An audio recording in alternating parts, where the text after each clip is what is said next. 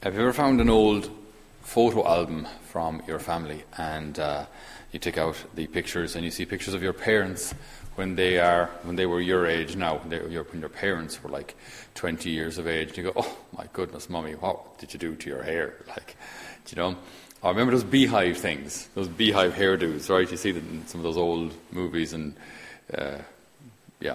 Anyway, just it's just this funny hairstyle where the hair is just in this big ball thing up there, you know, and uh, or the, the massive sunglasses. The interesting thing is, a lot of those things that looked really dated 10 years ago are now back in fashion. The big sunglasses, the big, the big glasses are back.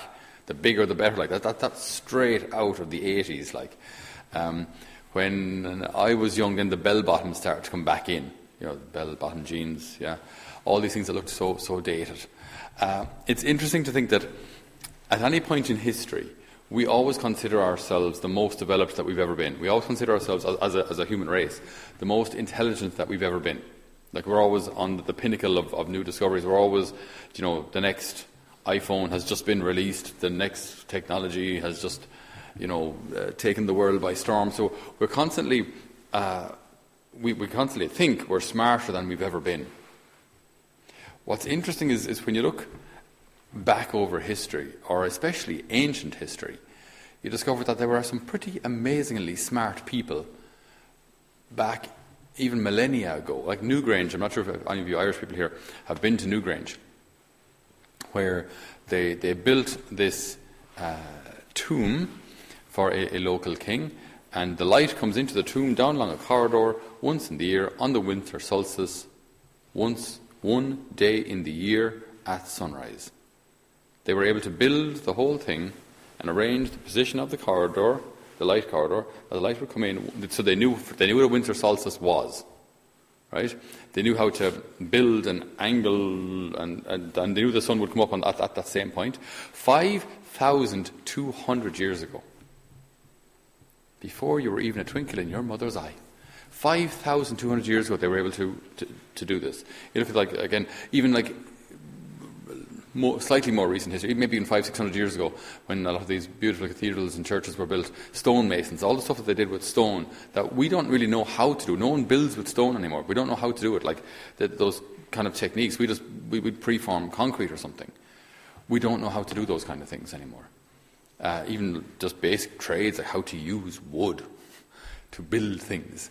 These kind of we have enormous access to information We've never had easier access.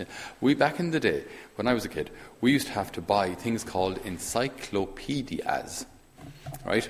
And every most families would have one, and they were like a, a twenty volume set of books, hardback books, if they were the, if you got the snobby expensive ones, and they they cost about they were, they were expensive back in the day. I don't know what they cost like, a thousand pounds. That, that must be what, thousand five hundred euro or something like. That. They were a lot of money.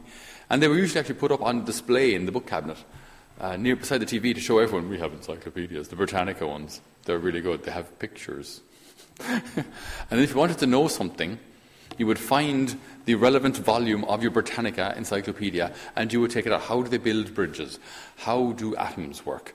Uh, what is, why do we have toenails? You know, you'd, you'd, you'd, find your relevant Britannica and you'd open the page, you go to the index, and that's how we found out information.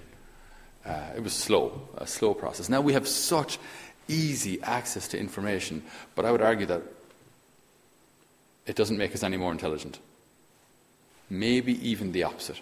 Maybe even our reliance on technology means there's actually very little stored in here at all. We always presume if I need any answers, I'll just take out the phone.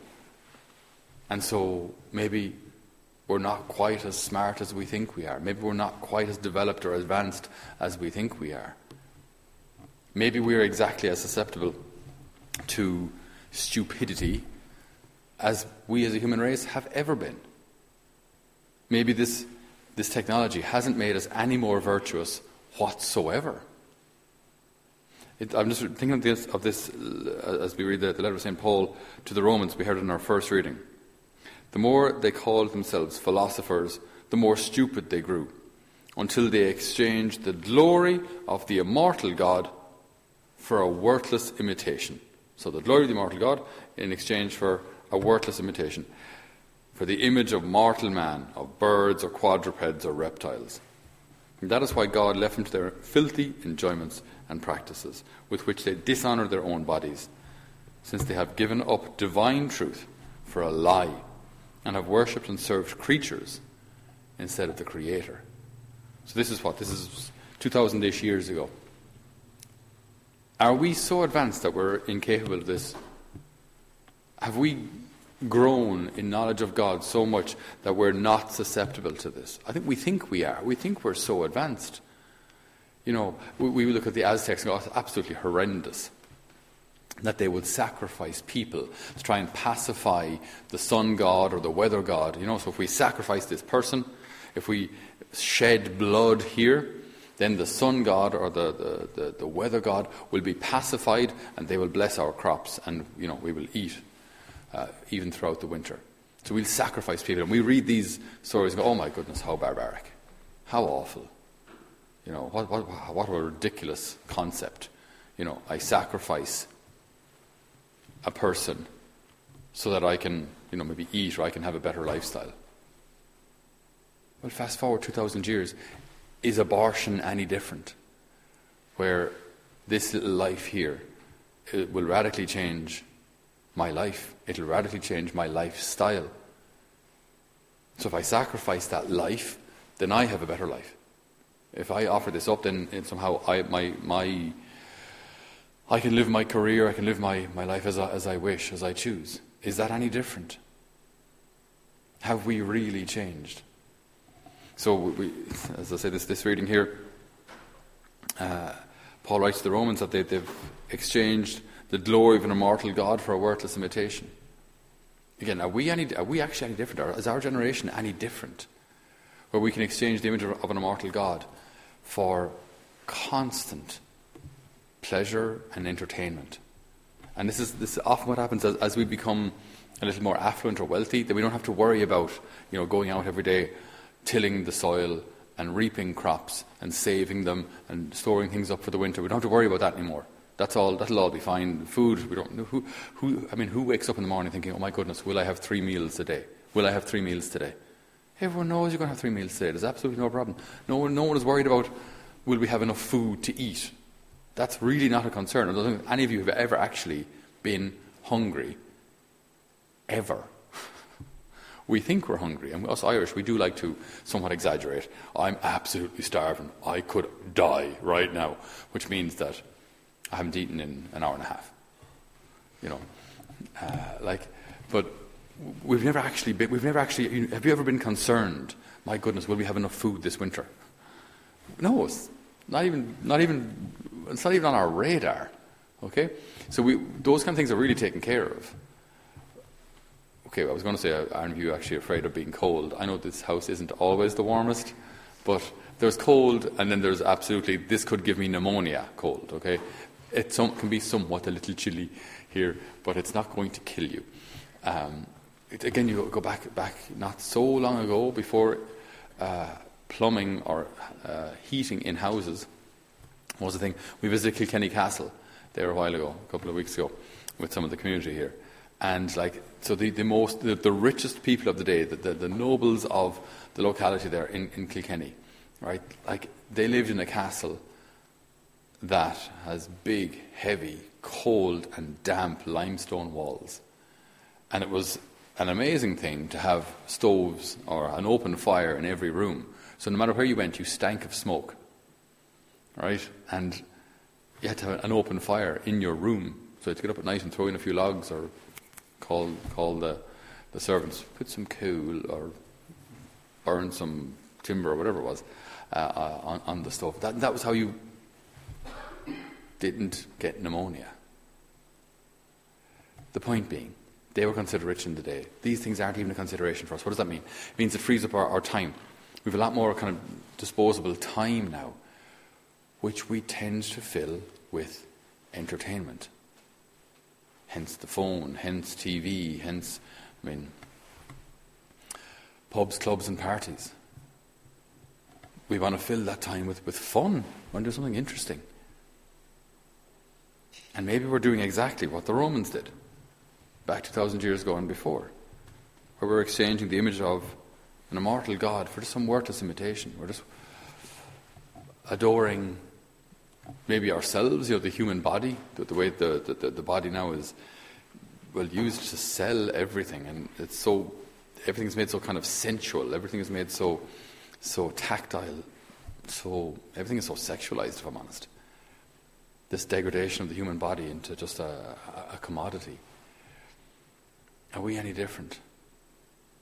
Are we so above all of these things that the, the, the Romans were guilty of 2,000 years ago? I think we're exactly the same. I think the human heart hasn't changed much. That means that Scripture is entirely as relevant to us today as it was back then.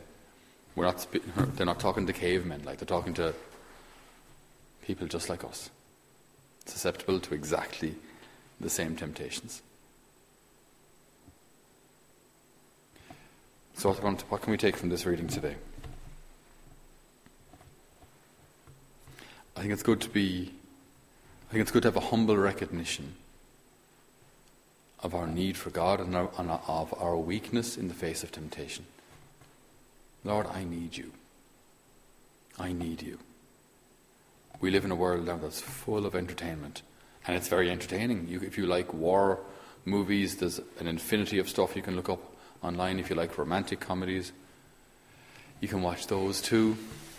If you like The Crown, there's a new series that's after coming out. Right, there's, there's so much that we can do to entertain ourselves. What's our priority? What are we putting in the number one place? Are we giving God his due? Are we giving him the time he deserves? Lord, we ask you today to help us to deepen our prayer life, our time spent with you, and our resolve, our determination, our decision, Lord, to put you in the first place. No excuses. You deserve my time. You deserve prayer. You deserve that I would trust you with my needs. I just better get on with doing that and stop talking about it. Lord, you deserve that I kneel down before you and empty my heart out before you. You deserve to be God of my heart. And you humbly wait for my invitation. You wait for my decision. Lord, I don't want to leave you waiting any longer. I don't want to exchange the glory of our immortal God for some worthless imitation. And so, if I'm doing that or have done that, Lord, I apologize. Help me to give you your due and put you in the first place in my heart.